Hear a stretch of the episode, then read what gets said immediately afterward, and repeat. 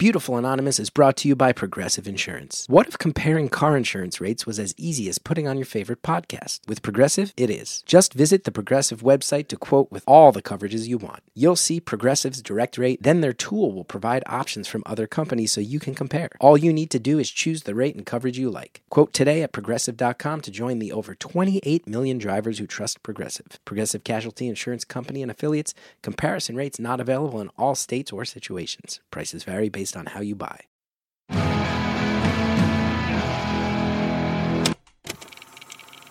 Hello to everybody who's jumping out the garbage can. It's Beautiful Anonymous. One hour, one phone call. No names, no holds barred. I'd rather go one on one. I think it'll be more fun, and I'll get to know you, and you'll get to know.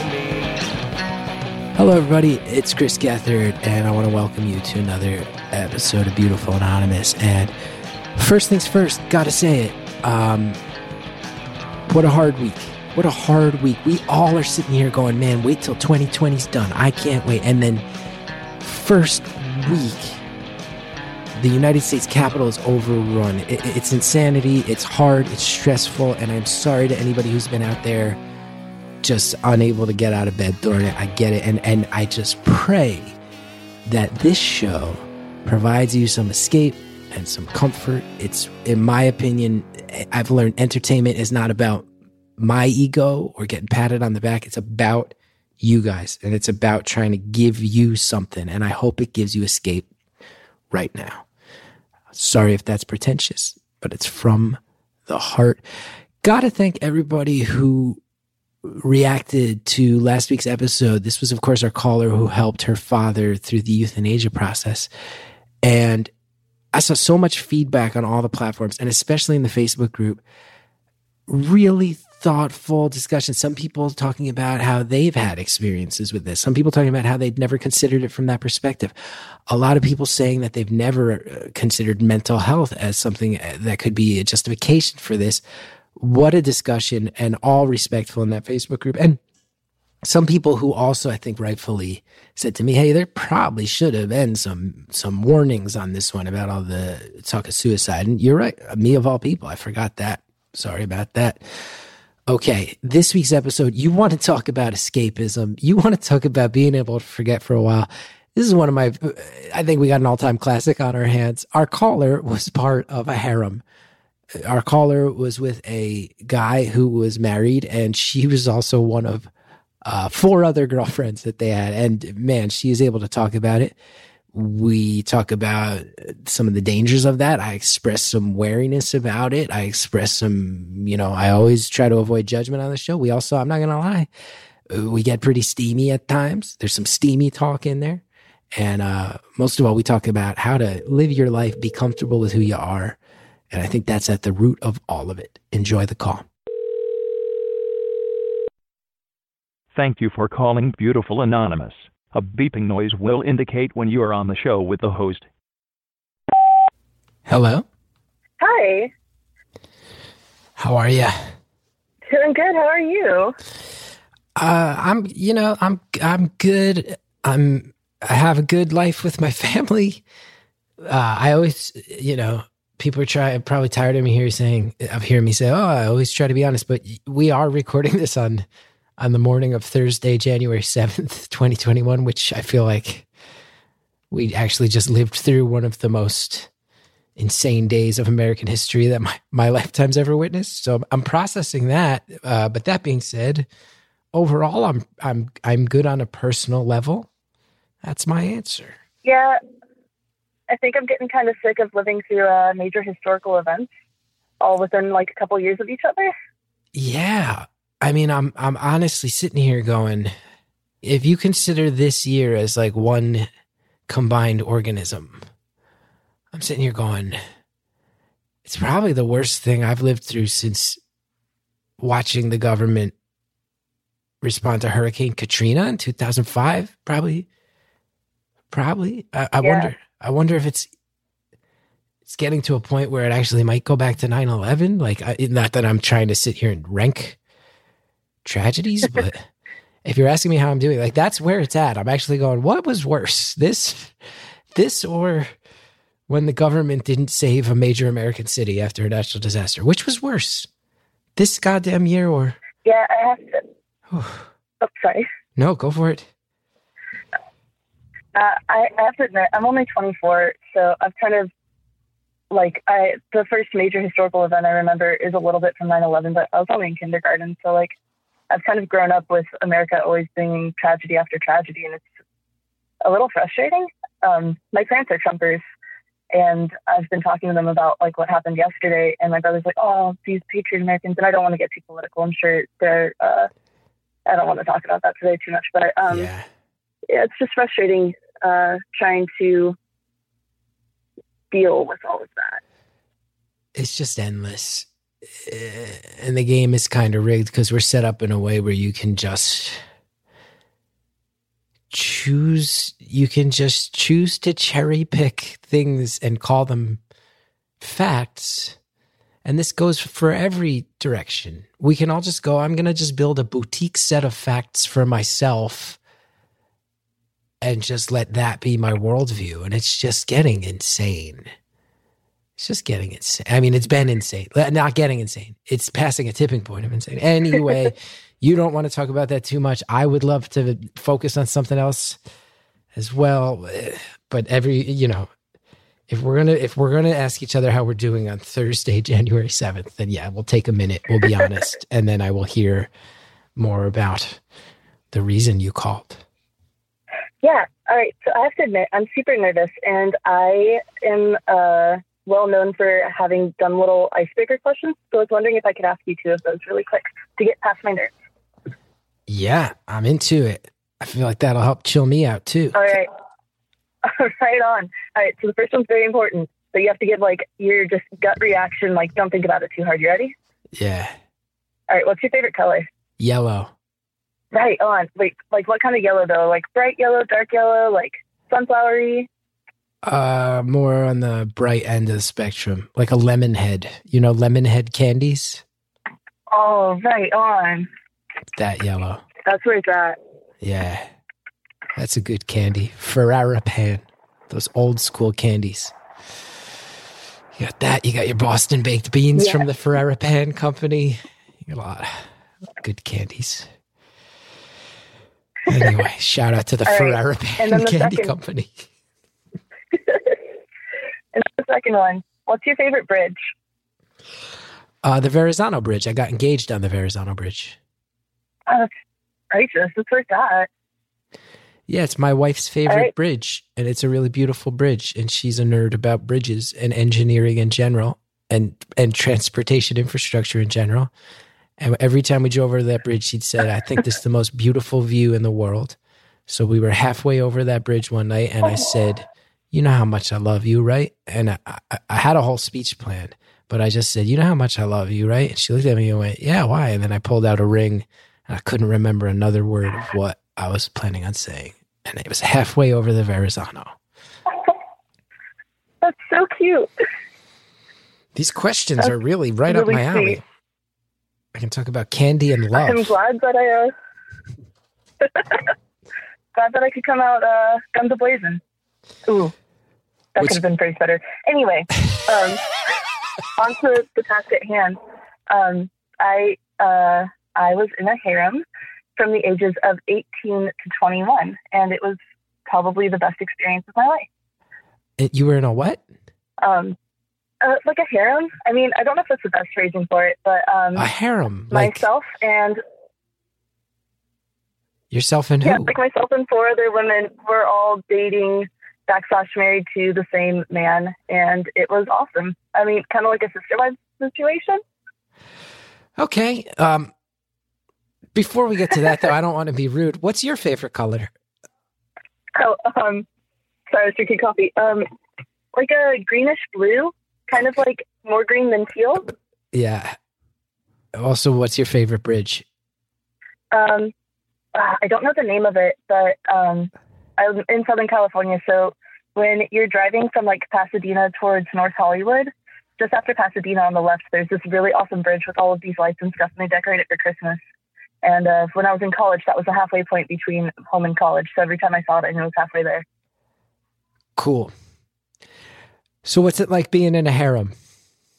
Wonderful. I'm not sure everybody's experience is the same, and I don't want to say that my experience speaks for everybody, but um, it was really wonderful. Um, when I was 18, I had just gotten out of a really awful relationship and um, was kind of floundering for any sort of like sense of stability.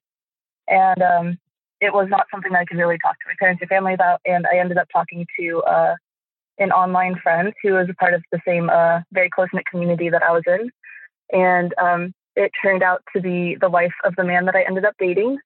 And um, within the next couple of months, him and I started talking a bit, and she was super comfortable with it. And after tons and tons of talking and conversation, I ended up dating him also. And um, it was really wonderful. It was a very awesome community. All of us girls were super close friends, and um, honestly, pulled a lot of pranks on that poor man. But he was wonderful and sweet and so supportive, and it was kind of exactly what I needed at that moment. Now, so so does that mean out of the four women in this uh, sisterhood, as you called it, were you? So you were the second. Um, yes, I was the second, and then um, we ended up kind of sometimes trying to hook him up with somebody if we knew somebody was into that sort of situation and was very comfortable with um, what was happening. It was, like I said, tons and tons of communication, kind of more on the polyamorous side of things, of everything has to be talked about with everybody constantly, like not constantly, but if we wanted to bring somebody else into the fold, it was making sure that him and his wife were okay with it, that I was okay with it, whoever else was a part of this relationship was okay with it. Um, but also, it was just whoever the heck he loved and was really sweet to and such, and vice versa. We were always very protective of him, and like if one of the girls was being kind of rude or mean or something, like really hurting his feelings, we would always talk to them and be like, "Hey, like, what's up? How can we help this situation, or should we just stay out of this?" Like, it was all very sweet and supportive. hmm hmm Okay, I mean, there's so many questions. Um, I think one of the first ones that Wait, comes. Mom, go. Well, one of the first questions that comes to mind is, is uh, let's start with a light one. Did you all sleep in the same bed? um, not always. Um, some of us went to schools in different places, so if we were all in the same place at the same time, we would do our best, but it didn't really work. It's too many people for a small bed. And you said you were all in different It schools. usually turned into like a cuddle puddle. So was everyone around that same Sorry, age? yeah. You said 18 to 20. I believe me, I heard you say the phrase cuddle puddle. I'm not glossing over that. There's just so many questions to get to. I heard cuddle puddle. I understand the imagery of cuddle puddle. I, I'm not trying to gloss over that. Um, so it sounds like everyone was in that same age range of, of your traditional college age. If they everybody was in different schools. More or less, yeah. Um, him and his wife were probably like three years older than I was, but that's not too big of an age gap in my mind, at least. Mhm. Mhm. And okay, so I'm just trying to break down all the facts first. Uh, another question I have is: It sounds like him and his wife married pretty young. I think the two times Yeah. that you hear about this idea, right? So you use the word harem, and now the stereotype. And I'm not one to trifle in stereotypes. I think a lot of times when when Americans hear the word harem, we have this you know, you think uh, Middle Eastern cultures. Who knows how true that is? I'm I'm ignorant. I'm just saying what the popular cliche is.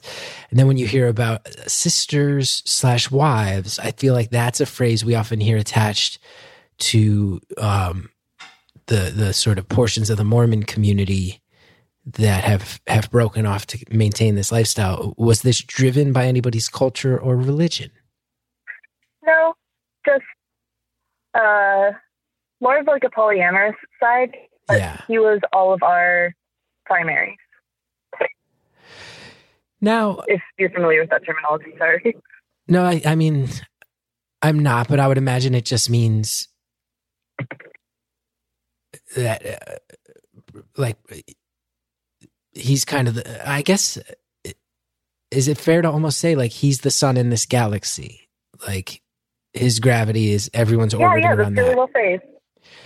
Now, Yeah. when you think about that, and then I also remember when you said, you know, if any of if any of us got kind of mean towards him, we'd step in and protect him. Um, you had said something along those lines. A lot of people are instantly going to wonder if this doesn't sound like something that's a little. Um, I don't want to say misogynistic, but very focused on the the comfort and pleasure of of this man. Yeah, we actually had a fight about a year into me dating him about it of just trying to make sure that it was also even for all of the ladies. Um, I think it happened when one of the girls started dating another guy and he kind of became her primary and we all had to kind of shift our focus of like, okay, yeah, we need to realize we also need to keep ourselves a priority for ourselves. And like in our relationship, we will all always care about you, but also we have our own lives outside of you. And so we were able to kind of shift our focus from that. But also, it was more of like when those fights became something that would affect all of us, um, it kind of turned into more of a group discussion, Mm-hmm. if that makes sense. No, it does. It sounds it sounds really tense um, in that moment. And sometimes and other times very, very wonderful. Yeah, a lot of those discussions turned into really heartfelt moments of like realizing different things about ourselves. And like we were all very young. Um, I mean, I still am, but still. Uh, and we were still kind of learning things about ourselves and how we react in relationships, especially one that's more complicated like that. And um, I think it was well handled some cir- circumstances, and sometimes it wasn't. And it was a learning process for all of us. yeah. And I want to I want to just say this out of the gate is I have a very steadfast policy on this show where I don't judge, and I feel like a lot of the questions I'm asking are probably similar to the ones that people ask when when you do feel like they're judging these choices. I just want to let you know I'm just trying to sort out kind of the logistics of how all this worked. And and I'm not Yeah, yeah, of course. I'm not asking this with judgment. And and you keep saying, "Oh, it was actually really positive overall." And I want you to know I believe you, and I hear that. Um, it just sounds like something that I think a lot of people would assume that there's many pitfalls to. I guess that's a that's another question. Is at some point this ended? Sounds like it ended about three years ago. I bet a lot of people are going, "Oh, I bet that ended in some like blowout fight." Is that true? No, um, I had fallen really hard for another man that that was monogamous. And I had kind of gotten to the point where I needed uh, maybe a less complicated relationship as far as that goes. I was starting my uh, professional career and all of that stuff, and kind of felt like I had gained everything I could from that relationship. And over the course of us dating, all of us, um, we had several discussions of for us ladies who aren't married to you, like, where is this going to lead in the far future? 10, 12 years down the line, we're not going to be able to marry you, most likely. And what, where does that leave us? Um, and I think they do still practice. I've kind of not been keeping up to date with them, but um, it was just something that I was ready to be done with. That sounds negative, like not in a bad way. Just I was ready to move on and date another dude that was cute. So it sound, it, yeah, I mean, it sounds like at the end of the day, you were young, you were experimenting. Overall, you enjoyed the experiment, but at a certain point, you outgrew the experiment. Yeah, and that's not to say I'll never be in a polyamorous relationship again. In fact, the guy that I ended up dating that was monogamous after uh, a lot of talk of my last relationship and kind of the wonderful things that happened through polyamory, we started uh, practicing polyamory, and that was wonderful as well. But uh, I was just done with that relationship as a whole. Yeah. Yeah. Okay. So you got back into the game, as they say. I shouldn't say the game. It's a lifestyle choice. It's not a game. Talk to me about polyamory. Right on, yeah. What do you want to know? Well, the first question is how much of it is about uh, sexual excitement? And I have to imagine that in three years, it's not just, oh, cool, we get to have fivesomes. It's a three year long thing. um, I'm not sure. I'm not sure if you wound up living together, uh, but I guess I'm wondering about. First of all, I mean, I do want to know about the fivesomes. Can't lie. Sounds. I don't know if that happened, but I also want to hear about like what are the aspects of this lifestyle that you keep pointing to as the really positive ones that aren't just based around. You know, the first thing that comes into all of our minds, I'm sure, is the, the sexual side of it. So, talk to me about that balance. Yeah, well, I do have to admit, um, I did meet them through a uh, kink based thing, uh, the original relationship. Um, we were all into a very uh, close knit community, kink, and um, I had been kind of watching this guy's interactions on Tumblr of all places, which is embarrassing to admit. But um, he was somebody that was really well spoken and talking about his experiences with that particular kink and how um, he hit certain roadblocks and how he worked around that and the things that he learned not to do again and the things that he learned really worked out. And um, I kind of reached out to him asking some questions of like, hey, so I ran into this roadblock. What do you think? How would you work through this? And um, that's actually when I found out that the blog was mostly run by his wife, and her and I ended up talking a bunch. And later, um, it was like, hey, we're going to be doing this thing. If you want to come and join, and we can do the kink thing together. And that's uh, where I ended up meeting him, and we talked a bunch as well. But um, so that one had a basis in kink, but as the relationship grew, probably a couple months into it, it stopped being about that sort of thing and really turned into the emotional aspect of it. And like you said, some of the positive things that really came out of that were the emotional support. Um, like I said earlier, I had come out of a really gnarly relationship before I got into this one. Mm-hmm. And I was still dealing with a lot of that stuff. And I would come out of therapy afterwards and be like, guys, I'm so shooken up. I have to talk about this thing. And they were just there for me instantly. And if it was just sitting there and having tea with me while we scroll through memes or um, kind of talking about what I talked to my therapist about. It was um, really wonderful to have people that were there for me that I knew always had my back, which I guess friends could do also, but in a more intimate way as well. I don't know if that answers your question. That sounds nice. I mean, it, you know, I think a lot of people with a lot of people would say that one of the best aspects of a relationship is that you have someone to lean on, and you have someone to be vulnerable around, and you have somebody to, you know, who the the initial expectation is I'm going to have your back first, no matter what, and then we'll figure everything out. And I got to imagine having having four of those people to lean on instead of one might be a, might be a nice thing if it works out that way. It was pretty radical. If somebody was at work and it was like, oh, I was going to talk to them. Oh, but you're out. Let's talk. Let's hang out. It was uh, really nice. Ah, right. Where it's like, did you consider the other women how did you consider like were they you said they were sisters but were they kind of your wives how did you view them what's that what's that what's that um, relationship um, we weren't necessarily in relationships with each other as women but um it was more just like a best friendship of like oh man we're all dating the same dude like this is awesome like especially when it came to like oh my gosh i was trying to talk to him about x y and z and it's like oh my god i know i tried to talk to him about that too and like being able to talk about uh, our relationships on very specific levels of knowing exactly how that partner would react and such. Um, but yeah, more of a best friendship, I would explain it as. Mm-hmm. Did you?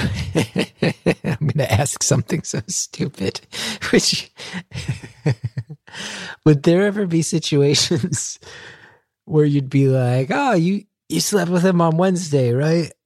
And then one of your best friends is like, yeah, and you're like, I slept with him on Thursday. Do you think we need to tell him that he needs to like get a better deodorant? Like, there was a weird, like, did you have conversations like that? And let's pause right there, everybody, because look, I feel like I'm I'm good at this job, and these are the types of hard hitting questions you've come to expect from me, Chris Gethard, over the years. Does he need to change his deodorant? We'll be right back. Beautiful Anonymous is brought to you by Progressive Insurance. What if comparing car insurance rates was as easy as putting on your favorite podcast? With Progressive, it is. Just visit the Progressive website to quote with all the coverages you want. You'll see Progressive's direct rate, then their tool will provide options from other companies so you can compare. All you need to do is choose the rate and coverage you like. Quote today at progressive.com to join the over 28 million drivers who trust Progressive. Progressive Casualty Insurance Company and affiliates. Comparison rates not available in all states or situations. Prices vary based on how you buy. Thank you to our advertisers for bringing the show to the world. Now, let's go ahead and get back to the phone call. Would there ever be situations where you'd be like, "Oh, you you slept with him on Wednesday, right?" And then one of your best friends is like, "Yeah," and you're like, "I slept with him on Thursday." Do you think we need to tell him that he needs to like get a better deodorant? Like, there was a weird like. Did you ever have conversations like that? Yeah, there was a lot of that stuff. Or it was like, oh my god, like, did he change his toothpaste? Because his breath is not like working out, dude. There was a lot of dumb stuff like that. It was really wonderful. And then when you would sit and then him we'd down and usually tell make him the that, wife be the person to tell him. oh, so you would go to the. Oh no, we'd make the wife do it. So there was kind of a hierarchy there. No, we just didn't. We liked to make her be the main one because she was more direct with her comments, and we would be like, "Oh, well, like you know, maybe just like this isn't the best choice for you." She's like, "Dude, you just need to change your deodorant." Like, oh my god, thank you, you're the best. She was just the most direct out of all of us.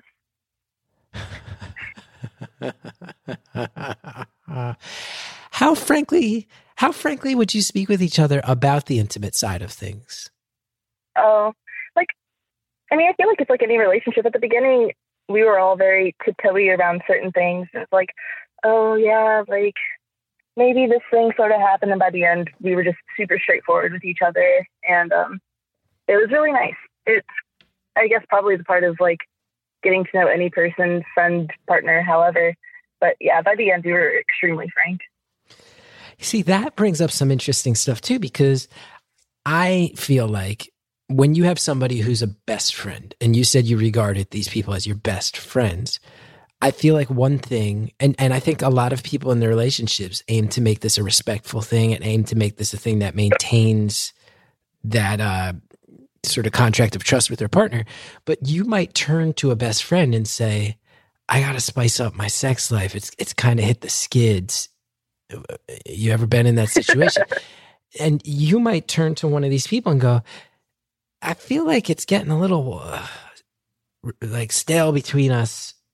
I want to spice it up. That's a conversation some people are comfortable having with their best friend. And you might say that to one of these other women, and they might turn around and go, Oh, really? Because shit's really been popping off for us. yeah, that's definitely happened. Um, like, especially when it was like, when we turned to like, oh man, like, I don't know, he just wasn't feeling it. And they're like, oh, we kind of did it. and It was awesome. And we kind of break it down of like, okay, like, was it the headspace? Was it what we were doing? Like, what's going on here? And um, sometimes it was just like they were practicing different kinks together. And it's like, oh, well, let me see if I can integrate some of that into what we're doing. Um, and it was really nice, actually. Um, not all of us had the same kinks. And so we wouldn't always consider that. But um, by the time it came to like really getting into it, it was like, oh, shoot, like, let me grab some of that from your kink and some of that. And it was always really fun. So he was really open to most kinks, it sounds like, or a large number of kinks. Uh, yeah, I'd say so. so Either he- that or he was just very willing to make his partners happy. So, so okay. For anybody who, for anybody who's going, hey, frank sexual talk is not my thing. I'm going to ask you to hit that 30 second forward button, real quick. So, so you might turn to one of your best friends and go, ah, it's getting a little, it's starting to feel a little too stale or vanilla with us, and then she might turn around and go, oh, well, have you, have you, um. Have you thought about putting his balls in one of those little cages? Because I've been doing that. I've been doing some of that stuff of uh, deprivation stuff, and uh, he's really getting into it. Maybe you want to get really into edging or some other version of uh, of of pleasure deprivation. Like those conversations would happen. Yeah. Liter- literally, the balls in the cage thing. Literally. Oh, not the literal like balls in the cage, but stuff like that. Yeah. Or um, oh man, I'm so sorry, Sally. She's not gonna even like listen to this one. Um, Aunt Karen too. But uh, yeah, no, it was stuff like Oh, Aunt Karen Uh, turned hey, this like, one off a long time ago. Aunt Karen turned this one off a while ago. Okay, you were saying. oh yeah, it would be like, dude, like I feel like my blowjobs are not up to par, and like we would literally just bust out some dildos and practice blowjobs together. I'm like, oh, you do that, and yeah, You practice on would okay. Since we're getting since now we're just getting steamy. Now things are just getting steamy. would there ever be situations where it would be like I just kind of don't get it, and the other the other woman just go, "Well, just come in the bedroom and I'll show you on him." Would that happen? oh yeah, yeah. I don't think he was too upset about it either. I would imagine not. I would imagine not. Now, speaking of that, I'm having this instinct, and I try to turn off the judgment, as I said, but I can say it's it's brewing in me at least a little bit. There's definitely people listening to this going, when they hear that, they're going, "Is this guy just some sort of smug guy who feels like he's getting away with this?" You know, Oh, when I you go, mean, "Oh yeah, he he didn't mind like, it wasn't that." always.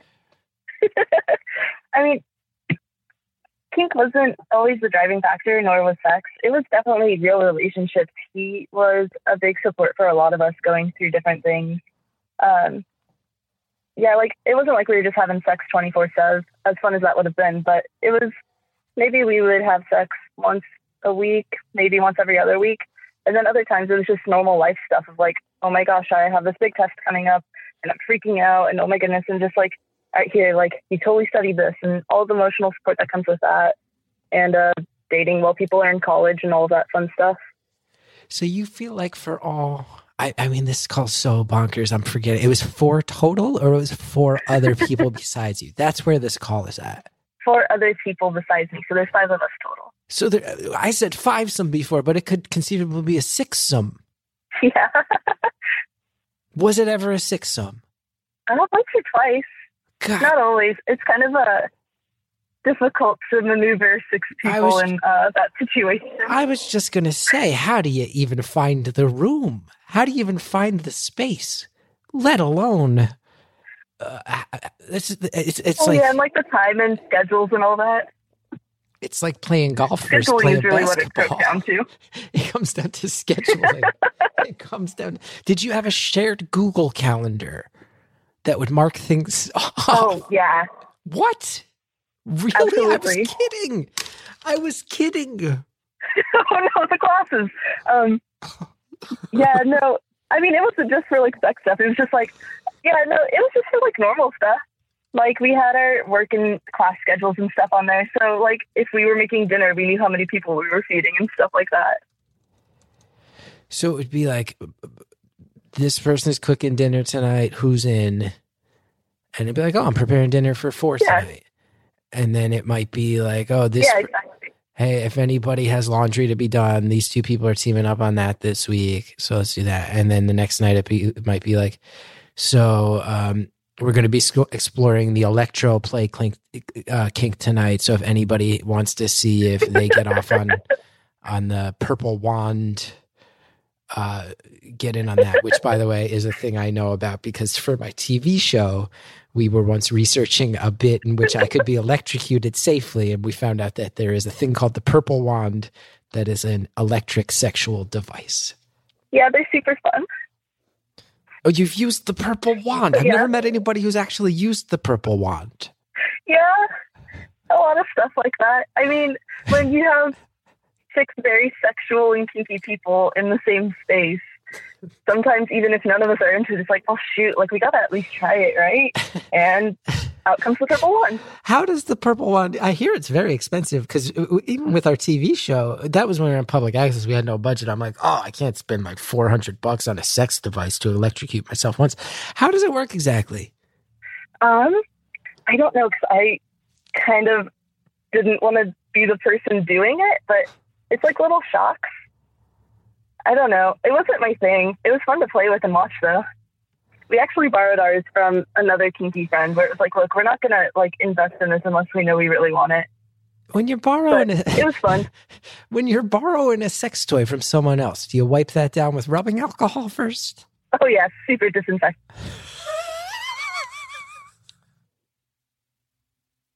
Chris? Oh no. And let's pause, everybody, because as you can tell, I am not there. Um, turns out, during the taping, my beautiful young son managed to unplug our router.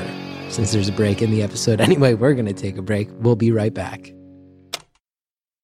Beautiful Anonymous is brought to you by Progressive Insurance. What if comparing car insurance rates was as easy as putting on your favorite podcast? With Progressive, it is. Just visit the Progressive website to quote with all the coverages you want. You'll see Progressive's direct rate, then their tool will provide options from other companies so you can compare. All you need to do is choose the rate and coverage you like. Quote today at progressive.com to join the over 28 million drivers who trust Progressive. Progressive Casualty Insurance Company and affiliates. Comparison rates not available in all states or situations. Prices vary based on how you buy. Okay, everybody. Cal plugged the router back in. Let's get back to the phone call. Okay, so I think the sex stuff was a little bit too much for you guys. We can talk about other stuff. I know. Okay. Okay. Let me. I like you. I just restarted because people just heard a gap, and you very craftily said, "Oh, it was the sex stuff," and I stopped it. No, what it was was that my kid um, Cal just managed to unplug the router in the other room. That's what happened. but nice try. Listen, listen. Well, listen. You're saying, "Oh, I couldn't handle it." I might be a mild mannered and Uh-huh. nerdy guy, but I can handle discussion of a purple wand and sanitizing it, sanitizing sex toys that you borrow from other kinksters. Is that the proper phrase, by the way? Kinksters? I think I've heard that. That's what we've used at least. Okay. Okay. Yeah. Good to know. Good to know. Is there any other questions I can help you with? Well, it sounds like you were oh, Okay, saying that before like, that Customer servicey stuff. you were it sounds like you were saying that this man hmm who had a wife and four girlfriends did step up Basically, yeah. did step up and serve successfully as a boyfriend and husband to all of these people and fulfill their needs Mhm. that sounds miraculous Yeah, he was really wonderful at it. I don't know how he did it. He's very good at communication, though. Um, I learned a lot of uh, how I communicate now with my partners from him, which was really wonderful. And like even when drama cropped up among the girls, as is wont to do when there's six people all trying to navigate something together, um, he was always very good at not picking sides and letting us work through stuff. And like, it was like, oh my god, I just can't stand her. Like, she sneezes like six times in a row, and it's such like so annoying. It's like, okay, like what's actually going on here? Like, I'm sure his sneezes aren't actually the thing that's bothering you. Like, let's work through this. And it was really wonderful. were there any i feel bad I, I i keep asking different versions of the same question and it's not fair it's not fair because you're giving me the answer and i guess there's just a part of me that needs to trust it more but it, were there any guru-esque qualities to this guy did you feel did you feel like there was any like guruism or manipulation in any way No, not really. Um, I'm trying to think if there was really anything that could have been a red flag, but no, like he was wonderful all around. Um, I talked to my therapist a lot about it too because she had that same concern. And yeah, at the end of the day, he was just a really sweet guy that had a lot of uh, time on his hands to handle a bunch of ladies that really cared for him. Eh, Oh, You she, know- she would kill me if I didn't tell you this also. My therapist loves you and says hello. your therapist what's that My therapist loves you and she wanted me to let you know that she says hello. Come on. What is this? Your therapist says how how does your therapist know that we're on the phone? Oh yeah, cuz this okay, full disclosure, this was a voicemail. So you reach out to your shrink, you go, "Hey, I'm going to talk to Gethard." She goes, "Oh, I love that guy. Tell him hi." Yeah, I got her into your show, um, and we actually talk about uh, all of the like episodes when they come out, and sometimes like how it pertains to something I'm going through and this and that. It's really Wow. fun. That's actually She's super meaningful. That's really meaningful and huge thanks to your therapist. I'm flattered to be uh, involved and helpful in any way. And to any therapist out there who's working hard to help other people keep their head straight, God bless you and thank you for your service. I'll say Yeah. this because I've asked the question about 10 times, uh, only because I feel like other people probably are. And I'm going to say this. If you are if you are someone in a relationship with five other people and it's emotionally fulfilling and it feels healthier than the relationship you were previously in and you feel like you're not being manipulated by this guy and that he genuinely has the emotional capacity to help fulfill the needs of uh, five five people at the same time? I got no problem with that. Live your life. Enjoy it. And then you get to also explore some kinkiness Yeah. together that might be taboo amongst other people but you create a safe bubble where that's all okay? Go for it. I'm into it. Have fun while you're young. I've always said it. It's always been one of my main mottos in life. Have fun while you're young. I absolutely agree. you're getting a little older than you were. You've mentioned that you are you in a current relationship that you opened it up to polyamory, or was that uh, just a subsequent relationship? Oh, that's yes and no. Um, so the guy that I ended up dating afterwards, um, we dated for three years, and it was really wonderful that we both kind of realized at the beginning of last year that um, we were better as friends than as partners, and um, kind of broke things off at the end of February, and then everything happened, and um, both of us have a very close friend who is uh, immunocompromised. So we're very careful about opening up our circle to anybody and kind of realize, like, oh, shoot, like, I'm not going to date anybody, or I don't think I'm going to find anybody that I trust enough to bring into the circle. So we're like, not dating, dating now. I don't know. It's complicated. So like uh He's a wonderful man as well, so like platonic dating in a in a strange sense. Not strange. Yeah, Certain he just bought a house, so I'm helping him fix stuff up, and he's just my best bud. Where do you anticipate do you anticipate um having experienced it a number of times is this something you anticipate being a factor in your life like one of your preferences forever do you see yourself someday settling down into something more uh, traditional quote unquote maybe at some point. Um, I know as I get older, um, and eventually have kids and such, I'm gonna probably need something that's a little bit more traditional, perhaps. But um, as long as it works and all of my partners are comfortable and feel fulfilled in it, I would probably continue with this lifestyle. Yeah.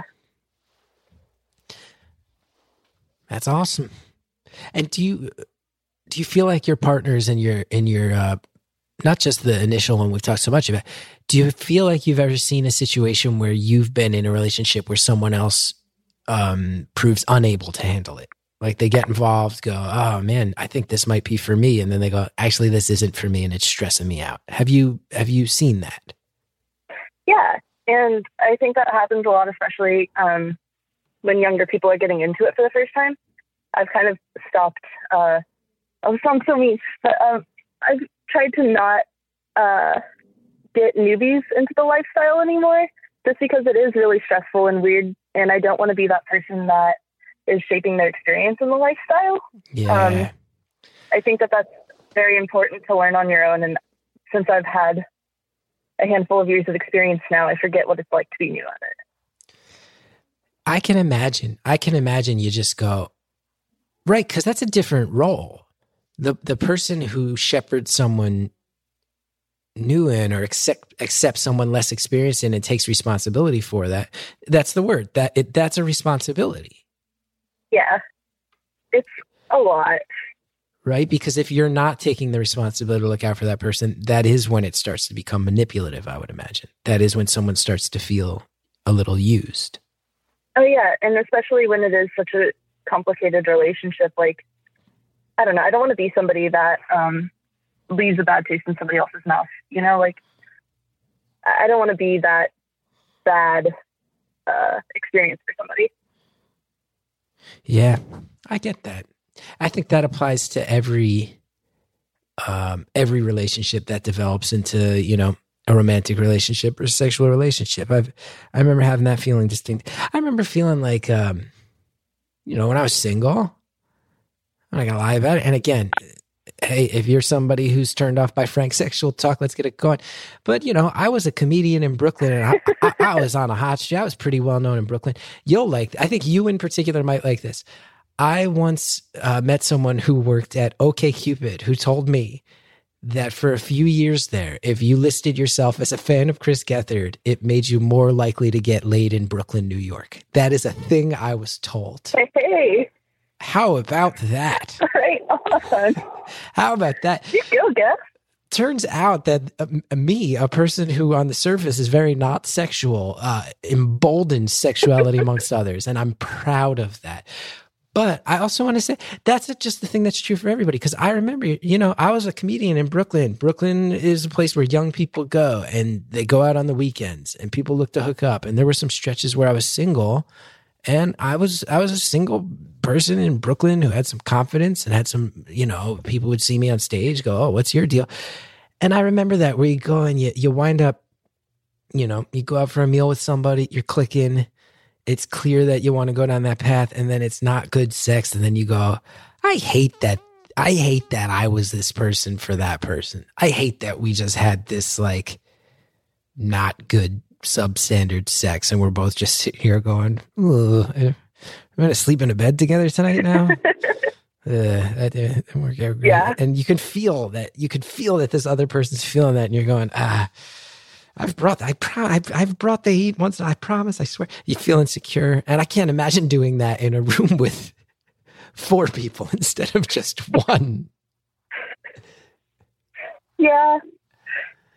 Um, I am also very much an overthinker, so that certainly doesn't help those situations. Oh, I can't. it's Being someone who thinks a little too hard, I, I being someone who thinks. Well, another thing that you might have unique insight in, because you're clearly someone who's very open. You're clearly someone who's very in touch with your sexuality. You're clearly someone who is not driven by shame, and I am envious of all those things. I am. Um, I just started getting insecure and things. I do want to say I am Yeah. super shameful. you are. I am not this open in general. Got it. Oh so yeah, the, no, the I don't anonymity's helping. just talk about this stuff with anybody. Oh yeah. I wonder if you would agree with this. You know, you said you have seen people who wind up not being into it. You have gotten through experience. You go, ah, I can't with newbies. There's some there's some red flags there that I, I don't want to feel responsible for. How would I put it? I'm going to sound like an old crank right here. When I was young, well, when I. listen, I am of a specific generation. I've read so much about it, and it applies to me totally. Called Xennial, where I totally straddle the line between Generation X and Millennials, and because of uh, specifically a lot of technology, those generations grew up in markedly different ways. So, when I grew up, up until middle school, it was legit. Oh, you go wander through the woods till you find a Playboy. That was a thing. You've heard people make jokes about this. Oh, back in my day, it was pornography you found in the woods. It really was. You'd hear, oh, some guys had built a, you know, there's a fire pit out in the woods, and then there's a bunch of Playboys under a rock, and you'd go, oh, is it true? And you'd be looking at a Playboy, and you'd go, this is this is like the most titillating thing in my young life. And then by the time I was in ninth, tenth grade, the internet is here, and I, the internet one mm. one of the most fascinating things that I've ever lived through is the internet was this thing that young people figured out before the people older than us. So it was the wild west if you wanted it to be. And you're downloading pornography that's let's let's just say is way beyond a Playboy. Way beyond a Playboy. At an age where prior generations, unless you were really seeking it out, you probably weren't seeing stuff like this until you were much older. Blah, blah, blah. And I'm wondering if you would agree that sometimes people have these fantasies and they get really into these fantasies. And then you live the fantasy and you go, "Oh, you know what I might actually just be into is uh is your good old cowgirl." I think maybe that's maybe that's maybe that's actually very exciting in its own right. Have you seen this in the kink lifestyle? Yeah, well, so like you were saying, you're an Xennial. I am on the opposite side of millennials. I'm right where Z and millennial hit. Sometimes I'm Generation Z, sometimes I'm millennial, depending on who's deciding.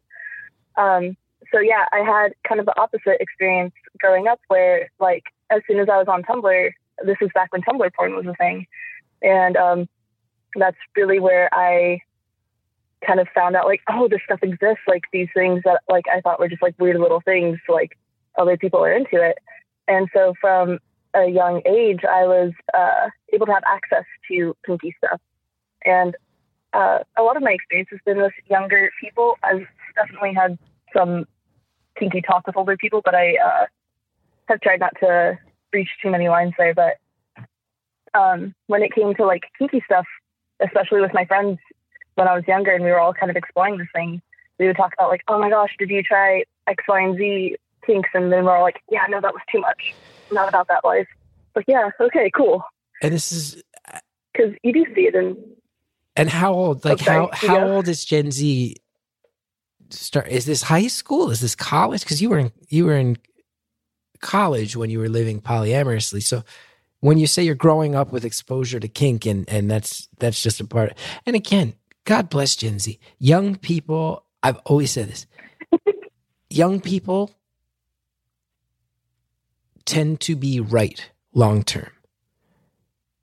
When have you ever looked at a social movement driven by young people where you get a few years, you get a decade out from it and go, oh, they were right. That was progress. So I'm just wondering, like, from your opinion, you can't speak for your entire generation. Gen Z, is this just as you sort of grow into your sexuality, it's just accepted that there's going to be some exploration of kink involved now? Or is that more specific to you? That's a great question. Um, at least with my friends that I've spoken openly with this about, um, outside of people that I already know are kinky, um, and from the kink community, um, I'd say maybe not necessarily kinky. Like,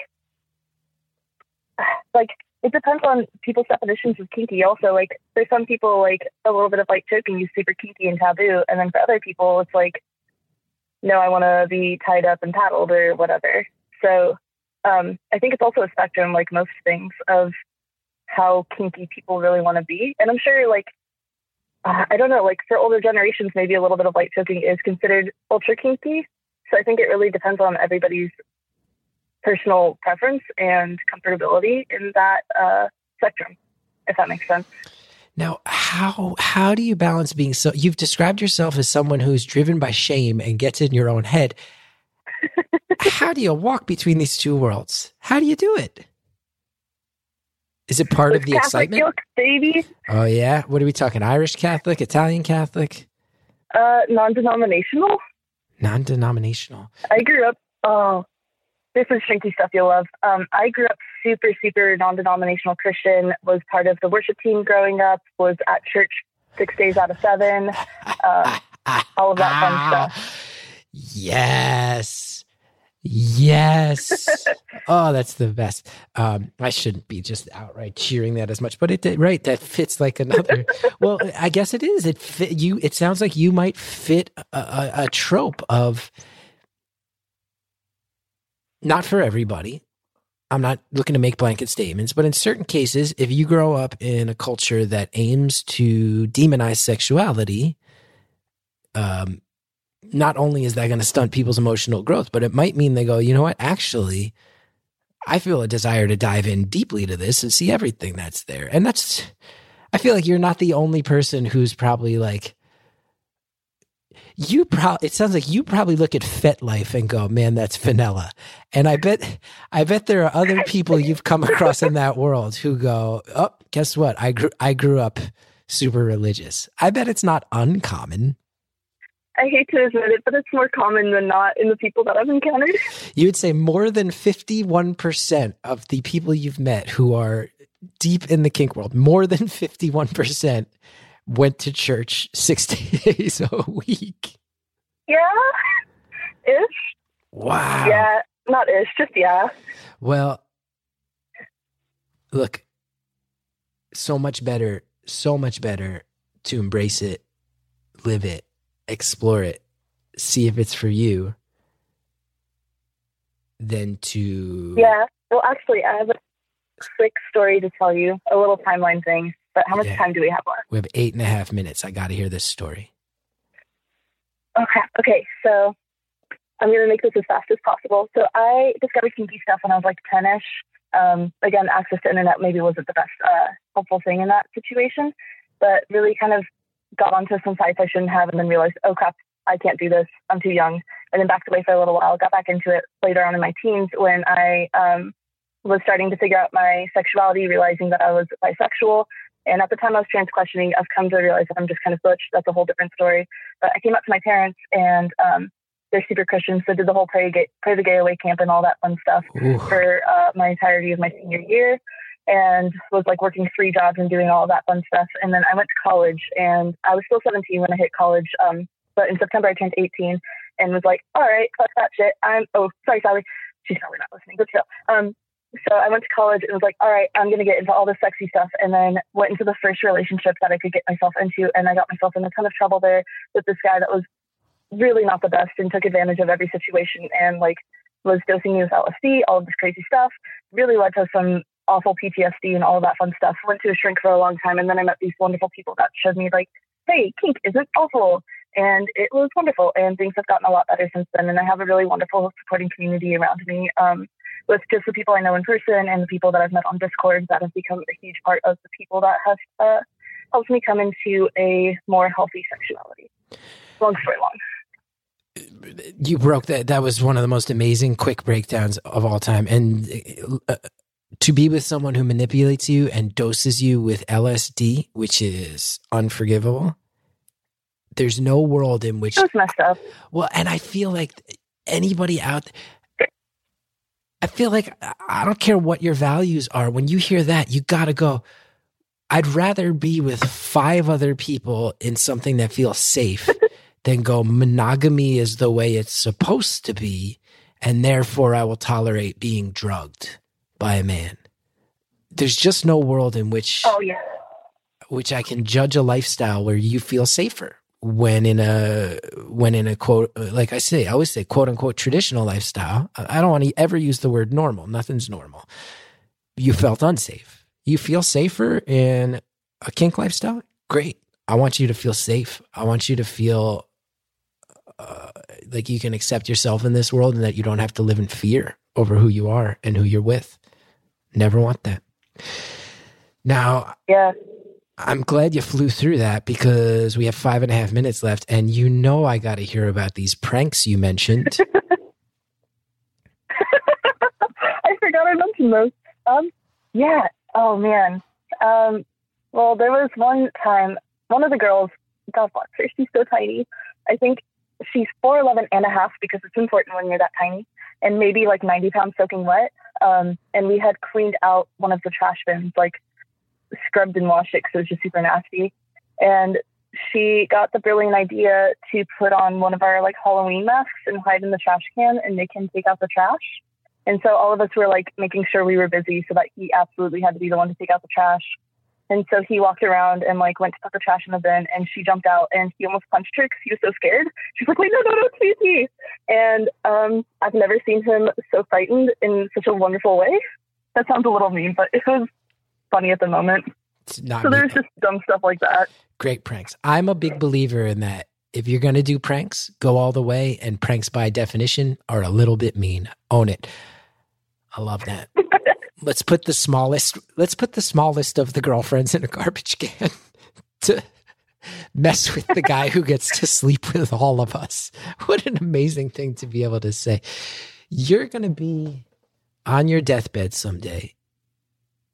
And I bet you're going to be one of those lucky few who goes, you know what? I have very few regrets. At least in that side of your life. I bet you're going to go, it doesn't sound to me like you're going to be someone who goes, ah, I suppressed my sexuality and didn't do this thing I had a desire in doing. I think that's a healthy thing to say on your deathbed. I hope so. There's still a lot of life to live, hopefully. So hopefully yeah. I get some more uh, fun interactions with people I love in there. Yeah. And I've asked all these questions that have been like wary, and I feel a little bad about that. But I also hope you know it's just because I'm on the phone with you. We're interacting, and that makes me just feel a little protective. And I, I do, ju- and I'm sure you've talked about this with your therapist. I just hope you also don't look Oh, back yeah. and go, oh, you know what? I wound up in a thing that now I have some perspective where I realize it wasn't cool and it's making me feel icky. I just hope that never happens either. And it sounds like you were very smart about the lifestyle you chose. So I just hope that's not the case ever. I hope so too. It's something we revisit every now and then. My shrink's awesome. I love her. And we talk about it a lot of like now where I'm at of living a more quote unquote traditional lifestyle. Um, and how that worked out and versus where I was in my past relationships. Yeah, I think it was really positive for how uh, non-traditional and weird it was. It was also very wonderful.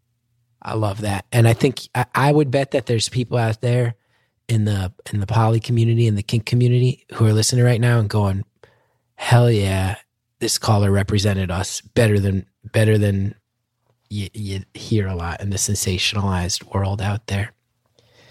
I Well, I really hope so. And the usual stuff of I don't speak for everybody. That's just my personal experience, and I Of hope course. everybody is able to find a wonderful experience that they love as well. I do now. With all that being said, and me just going, "Hey, this is sensationalized" when it gets talked about, and you've done a great job of showing the real human side of it. Is it okay with two minutes left if I just ask you another little basic level sex question to go back to the titillating side in a cheap way? You me- Absolutely, let's go. well, you mentioned that sometimes you and your sister, uh, your sister girlfriends would say, "Oh, you know, maybe you should try this or that." Are there any sex tips you learned from one of your sisters that have become your go-tos moving forward? And Are you willing to share them with Um, us, the community? sexy Like, is there anything where somebody said, oh, Um, "Oh, have you ever tried?" Like, if you're going down on a guy, have you ever tried this? Where you go, "Holy shit, that worked," and maybe you can share it and enlighten all of our sex lives a little bit. um, always play with the balls. Give it a try. If he doesn't like it, then at least you tried it. Always try something new, even if it seems weird. Make sure that your partner's comfortable with it and be weird. Have fun together. You guys are having sex. It's already weird. Be weird together. Yeah, put a finger in a butt, see what happens. Uh, Not my thing, it turns out, but what, who cares? Try try your stuff. Try your stuff. Oh, always start with a small butt plug. Extra lube. Always use more lube than you think you need. If you think it's enough lube, it's not. Use more.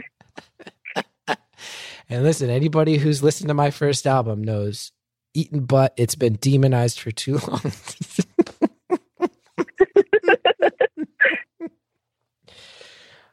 I tell you, we got 20 Yeah. seconds left. One of the hardest days we've all lived through yesterday, and you have given me the gift of this conversation today, and it allowed me to laugh a lot, and I thank you for it. Yeah, thank you for giving me a quick escape from work. This has been really awesome. And don't forget to be awesome. You too. Don't forget to be awesome. And thanks thanks so much for for this conversation.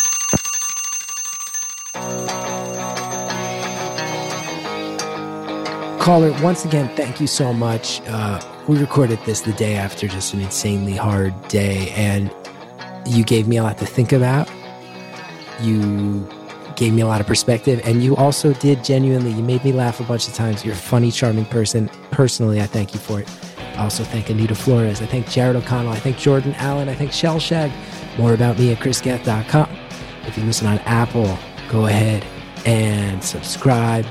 Pandora, Sirius XM app, Stitcher, all those things. Find the version of that, how you can subscribe, favorite. It really, really helps. And hey, if you want our whole back catalog without ads, stitcherpremium.com slash stories gives you all the details. Thanks so much.